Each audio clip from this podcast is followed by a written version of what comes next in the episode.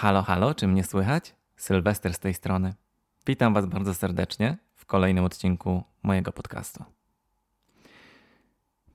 Pamiętam, jak w Polsce, mm, tą ponad dekadę temu, kiedy byłem jeszcze w liceum, e, moi znajomi, nawet tacy bliscy, e, no i to tacy, którzy nie mieli problemu z akceptacją e, czy z tym, że jestem gejem, mimo wszystko potrafili mi bez żadnego zawahania powiedzieć w twarz, że wszystko spoko, ale oni uważają, że geje nie powinni mieć prawa do zawierania małżeństw.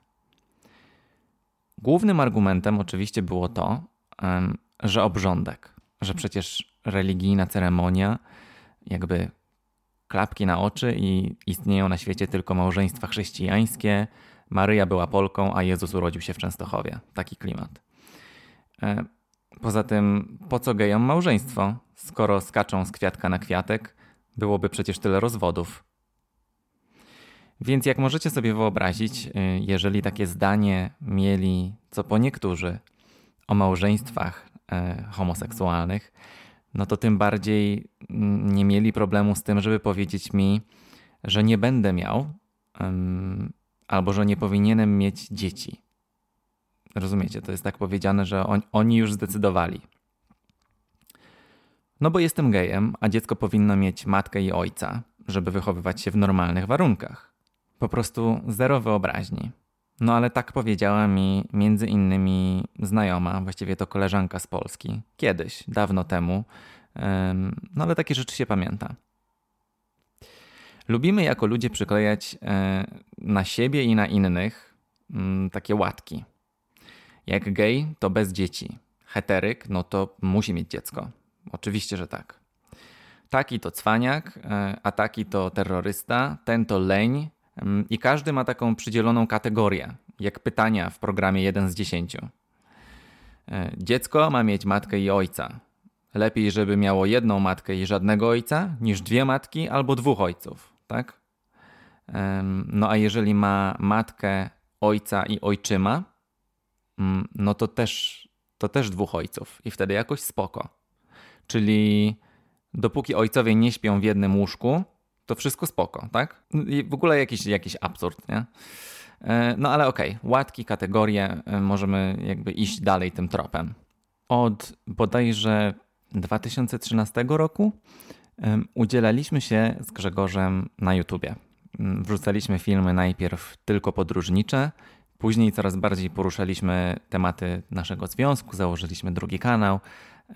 I śmiać mi się zawsze chciało, kiedy czytałem niektóre negatywne komentarze pod adresem właśnie moim i Grzegorza, e, pod naszymi filmami albo na innych platformach, gdzie osoby z naszej społeczności, ze społeczności LGBT, e, zarzucali nam, że żyjemy w heteromatrixie. Czajcie to? Że skoro jakby było takie wyjaśnienie, że, że skoro żyjemy w stałym monogamicznym związku, no to jesteśmy heteroudawaczkami i że nie jesteśmy gejami, tylko coś udajemy. To znaczy, że co? Że jeżeli nie jesteśmy singlami wiecznie szukającymi zabawy w klubach gejowskich, albo jak nie chodzimy na drag shows, e, to znaczy, że nasza licencja na gejostwo zostanie zabrana? Jakby każdy ma swoją opinię na temat tego, jak powinien e, wyglądać i jak powinien żyć i zachowywać się gej. Czy, czy, czy jakby ja powinienem mieć jakieś konkretne parametry, cechy? Powinienem w jakiś sposób wyglądać? No, smutne jest to, że ludzie nawet w naszej drużynie e, tak bardzo lubią dzielić się na lepszych i gorszych, nie? I każda strona uważa, że ta druga jest gorsza. Najśmieszniejsze jest to, że jest kilka par w tej grupie polskich blogerów e, gejowskich. No jest też dużo takich też znanych par jednopłciowych gdzieś tam pośród influencerów, celebrytów i tak dalej w Polsce. I zawsze jest dyskusja na temat tego, że ci są za bardzo przegięci, a ci wyglądają za bardzo na hetero. No nie da się wygrać, bo nie zadowoli się każdego. A mi bez kitu lata tak bardzo, jak wygląda czyjeś życie. Lata mi to. Kto ma monogamiczny związek, a kto żyje w wolnym związku, a kto ma konto na OnlyFans, albo kto każdą weekendową noc spędza w klubie. I nie rozumiem, dlaczego ktoś na podstawie tego przykleja do mnie jakąś łatkę i rości sobie prawo do tego, żeby mi mówić, jak ja mam żyć i jak mam się prezentować, jak mam się zachowywać, co jest dopuszczalne, e, co szkodzi naszej społeczności na przykład. Sami uprzedzamy się do innych osób, sugerując się tym, kim są. Czy są wierzący, skąd są, jaki mają kolor skóry, jaką mają orientację, jaką mają tożsamość płciową. E, ta łatka to taki świetny punkt odniesienia e, w ogóle do dyskryminacji. My na naszym kanale dostawaliśmy swego czasu mm, sporo pytań od e, ludzi, którzy nas obserwują w internecie o to, czy Polacy są wykorzystywani w Wielkiej Brytanii albo czy są dyskryminowani tutaj. I bardzo często to się spotykało z takim no, dużym zaskoczeniem, e, kiedy mówiliśmy, że, że nie są, a przynajmniej my tego nie odczuliśmy. E, że tutaj to, że jestem Polakiem, nie przykleja do mnie jakiejś konkretnej łatki, a przynajmniej nie czułem tego, że ktoś oczekuje, że ja będę miał jakieś konkretne cechy. Albo nikt nie mówi mi o tym w twarz. Ale przez 10 lat w UK mm, i przez no, wiele różnych miejsc pracy, nigdy nie poczułem się, że dostałem w pracy na przykład gorsze albo trudniejsze zadanie do wykonania, dlatego że jestem obcokrajowcem, a już tym bardziej dlatego, że jestem gejem. Poza tym, jakby z biegiem czasu, to przyklejanie łatek staje się coraz większym pas. Chyba nawet nie tylko tutaj, ale w wielu miejscach na świecie, pewnie w Polsce powoli też.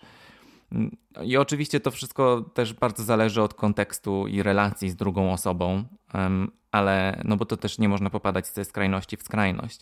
Ale coraz bardziej za nieuprzejme jest uznawane pytanie skąd jesteś, jeśli jest zadawane w takim kontekście reakcji na przykład na czyjś akcent albo to jak ktoś wygląda.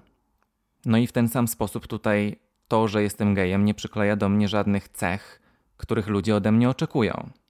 I to jest jedna z takich moich ulubionych rzeczy w Wielkiej Brytanii, że społeczeństwo jest tak różnorodne i bogate, że cudownie jest widzieć, jak te wszystkie łatki się tak miksują ze sobą i ludzie są otwarci na to, żeby wychodzić poza, y, poza te takie właśnie ramy tego, co inni mogą oczekiwać, że jaki, jaki ty będziesz, jaką ty będziesz osobą. Y, bardzo mi się podoba to, że tutaj na ulicach zdarza mi się regularnie widzieć chłopaków spacerujących, trzymając się za ręce, mm, a w tle niedaleko słychać, jak z meczetu nawoływane, na, na, nawoływają do modlitwy, na przykład. Tak? Super jest, y, jak się wynajmuje mieszkanie i podczas wizyty w agencji nie trzeba się stresować, nawet tak troszeczkę, że ktoś coś skomentuje albo jakiś pracownik rzuci jakimś nieprzyjemnym spojrzeniem na nas odnośnie tego, że jesteśmy dwójką facetów, bo żyją na świecie różni ludzie, każdy jest inny i każdy żyje inaczej, więc na cholerę się tak dzielić.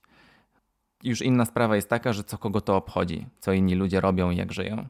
Oczywiście to też nie jest tak, że w UK jest tak idealnie, a Polska to taka zła. W UK też są takie łatki. I no, społeczeństwo chyba wszędzie tak fun funkcjonuje.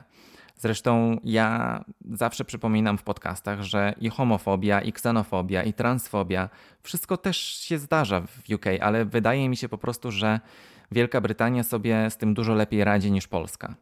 I właśnie z tym oczekiwaniem, że ktoś będzie się zachowywał tak i tak, bo jest osobą należącą do danej społeczności albo wykonującą jakiś zawód. E, właśnie mam wrażenie, że tutaj mm, nie ma tego aż w tak dużym stopniu jak w Polsce. Ale jest drugie dno tego wszystkiego, które mnie w ogóle zmotywowało do nagrania tego odcinka i do rozpoczęcia tej, tej dyskusji, bo jestem bardzo ciekawy też, co wy myślicie na ten temat. I, i to właśnie ta myśl mnie tak zmotywowała do, do podjęcia się tego tematu, mimo że on jest z jednej strony był już bardzo często poruszany w różnych miejscach, ale, ale mam nadzieję, że uda mi się wrzucić swoje trzy grosze do tego. Bo przez to, że mamy taką obsesję na punkcie kategoryzowania się i przyklejania sobie takich łatek, często czujemy komfort wewnątrz tej naszej takiej skategoryzowanej tożsamości. Jeżeli jestem kelnerem, to jestem taki, taki i taki. Moje życie wygląda tak i tak. E, jeśli jestem nauczycielem, to powinienem robić to i to i mieć jakiś tam kolejny zespół konkretnych cech. To wpływa na to, że jeżeli coś jest poza zespołem cech w danej kategorii, do której się przydzieliliśmy sami, e, to jest to równocześnie poza strefą naszego komfortu i ciężko jest wtedy z niej wyjść. Czyli na przykład wracając do przykładu kelnera, jeżeli jestem kelnerem i nawet jeżeli nienawidzę mojej pracy, to czy to oznacza, że moja kariera przez resztę życia będzie w gastronomii? Nawet jeśli mi się ta perspektywa nie podoba, to daje mi ona poczucie bezpieczeństwa, a, a przynajmniej większe poczucie bezpieczeństwa niż perspektywa poszukania pracy poza dziedziną, w której mam doświadczenie. Tak? No to jest naturalne. E, no ale nie jest to chyba zbyt dobre. I kiedy ja zdecydowałem się zacząć uczyć programowania, to przez pierwszych kilka tygodni, jeśli nie miesięcy, e, bałem się powiedzieć o tym moim bliskim. Jakby dalej nie rozumiem do końca dlaczego. Mm, dlaczego się tak stresowałem. Miałem jakieś takie poczucie, że ktoś może sobie pomyśleć, że co ja sobie w ogóle wyobrażam, że co, że nagle kelner zamieni się w programistę? Znam moich znajomych. Wiem, że na pewno nigdy w życiu by mi czegoś takiego nie powiedzieli, ale zawsze jest taki głos właśnie w głowie, który szepcze takie okropne rzeczy, kiedy wychodzi się poza strefę swojego komfortu. I mimo, że wiedziałem, że znajomi mnie nie wyśmieją, to się bałem im do tego przyznać, że się zacząłem czegoś uczyć, że próbuję mm, no, zmienić swoje życie trochę. Koniec końców, jak wreszcie y, tak się wyautowałem z tą moją, y, z tym moim postanowieniem, że będę próbował uczyć się y, właśnie programowania i dostać taką pracę, to no wszyscy moi znajomi życzyli mi powodzenia, powiedzieli mi, że na pewno mi się uda, trzymali za mnie kciuki. I to było super. No i rzeczywiście po roku udało mi się dostać pracę w tej nowej profesji. No i mimo wszystko, jakby to już w odcinku mm, pod tytułem Czy jestem oszustem opowiadałem wam o tym, e, jaki miałem syndrom oszusta, jak zacząłem mm, pracować jako, jako programista. E, I w dalszym ciągu w tej nowej pracy czułem się jak kelner przebrany za programistę przez pierwsze miesiące, bo tak ciężko było mi odkleić od siebie tą łatkę, że przecież jestem kelnerem. Poznałem też w gastronomii dużo osób, które, tak jak też mówiłem wcześniej, którzy, które nie lubią swojej pracy, nienawidzą jej, nie chcą tak pracować, ale nic nie robią, by to zmienić, bo wydaje im się, że nie mogą się nauczyć czegoś nowego. E, że jak już ktoś jest kucharzem, to na amen, koniec. A jak ktoś jest nauczycielem, no to jest nauczycielem i tyle. Ja sam e, przykleiłem też taką łatkę na programistów i bałem się poznania innych deweloperów, właśnie w perspektywie rozpoczęcia nowej pracy, bo w mojej głowie wszyscy programiści mieli przyklejoną właśnie też taką kategorię z zespołem cech.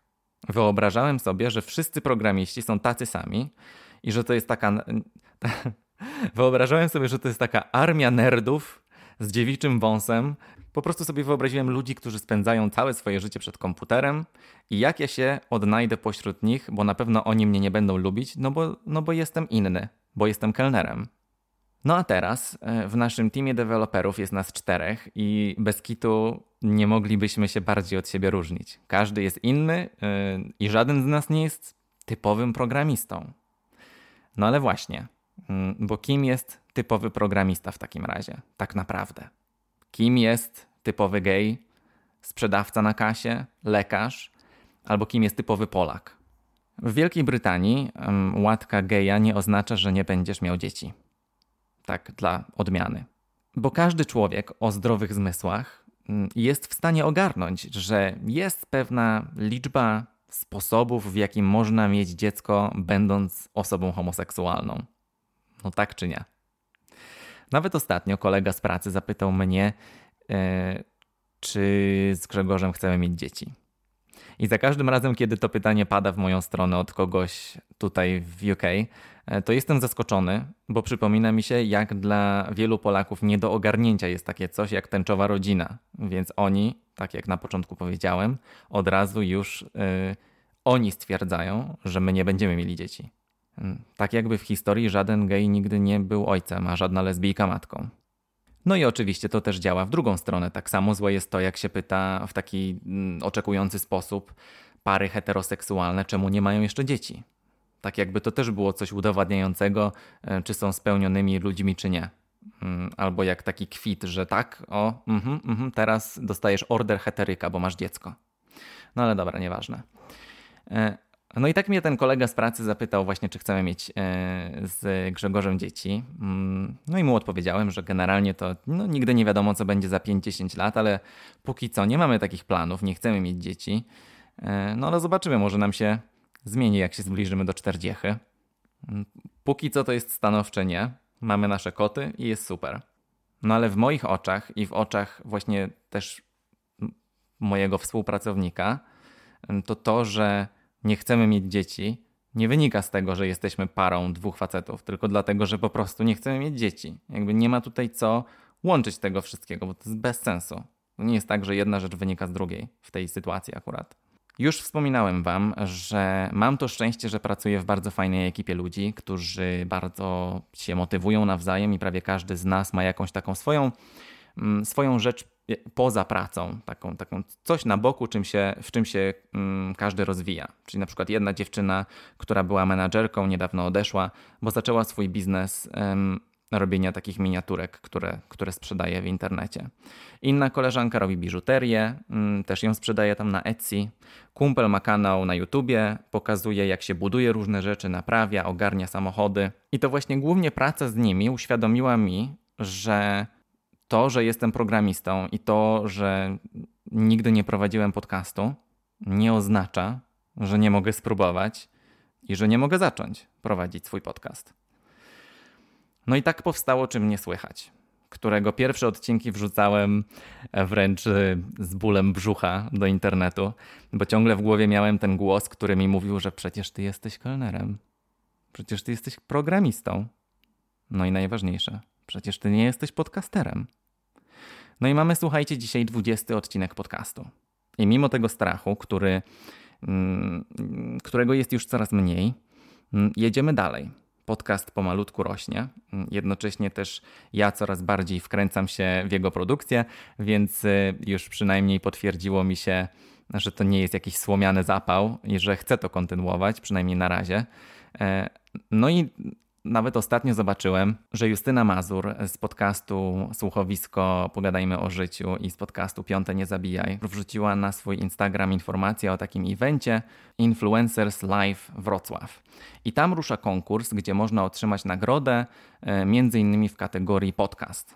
No i ta zachęta na Instagramie e, Justyny do zgłaszania się do tego, do tego konkursu zmotywowała mnie żeby mimo strachu e, wysłać e, zgłoszenie, zgłosić się do tego konkursu. Więc mimo strachu, że przecież e, jak to ja z moim malutkim podcastem tutaj miałbym brać udział, no to od razu sobie pomyślałem tak, zaraz, hola, hola, zacznijmy od tego. Nawet jeżeli się zgłoszę, to jakby jaki jest najgorszy scenariusz tego, co się może wydarzyć? No może będę na ostatnim miejscu, no ale w dalszym ciągu nic się nikomu nie stanie. To nie jest sytuacja na śmierć i życie. Więc, y, więc no, drżącą ręką wysłałem zgłoszenie do tego konkursu. No i można już tam głosować na mój podcast. E, więc jeżeli spędzacie ze mną co tydzień fajnie trochę czasu, to będzie mi bardzo miło, jeżeli e, wejdziecie w link w opisie tego podcastu e, i oddacie na czym nie słychać swój głos. Nie trzeba tam się rejestrować, także oddanie głosu trwa mniej niż po prostu 15 sekund, e, a może zrobić różnicę i popchnąć ten, ten mały projekt naprzód. Głosowanie trwa do końca tego tygodnia, mm, a podcasty z największą ilością głosów dostaną się do kolejnego etapu, w którym będą oceniane przez jurorów. No ale dobrze, starczy, bo, bo robi się niezręcznie jest mi nieswojo prosić o, e, o różne rzeczy, ale słuchajcie, no tak w życiu jest, że czasem trzeba, więc, e, więc wychodzę poza moją strefę komfortu. Także z mojej strony puenta tego odcinka chciałem, żeby była taka, że warto jest próbować wyjść ze swojej strefy komfortu i nie dawać nikomu, mm, ani nam samym, wmówić sobie, że nie możemy nic zmienić w swojej tożsamości, w naszym życiu albo w naszych nawykach. I to wręcz mm, takie wychodzenie poza te granice oczekiwań dodaje w codziennym życiu bardzo dużo fajnej ekscytacji i, i czasem nawet adrenaliny. E, także wiecie, bez jakichś ekstremalnych szaleństw, ale, ale zachęcam do próbowania rzeczy, które zawsze chcieliście spróbować, bo mi póki co dało to bardzo dużo dobrego w moim życiu. Dziękuję Wam bardzo za uwagę. Pamiętajcie, że jeżeli podobał Wam się odcinek, a oglądacie mnie na YouTubie, słuchacie właściwie mnie na YouTubie, to możecie zostawić kciuka w górę, e, a na wszystkich platformach mm, audio możecie śledzić podcast, jeżeli słuchacie go regularnie, tak żeby na wszelki wypadek nie przegapić żadnego odcinka. I co? Pozdrawiam Was mm, bardzo serdecznie z deszczowej, ale wiosennej już wali i do usłyszenia w kolejnym odcinku podcastu. No i pamiętajcie, że możecie głosować na podcast w konkursie Influencers Live Wrocław. Link w opisie. Do następnego.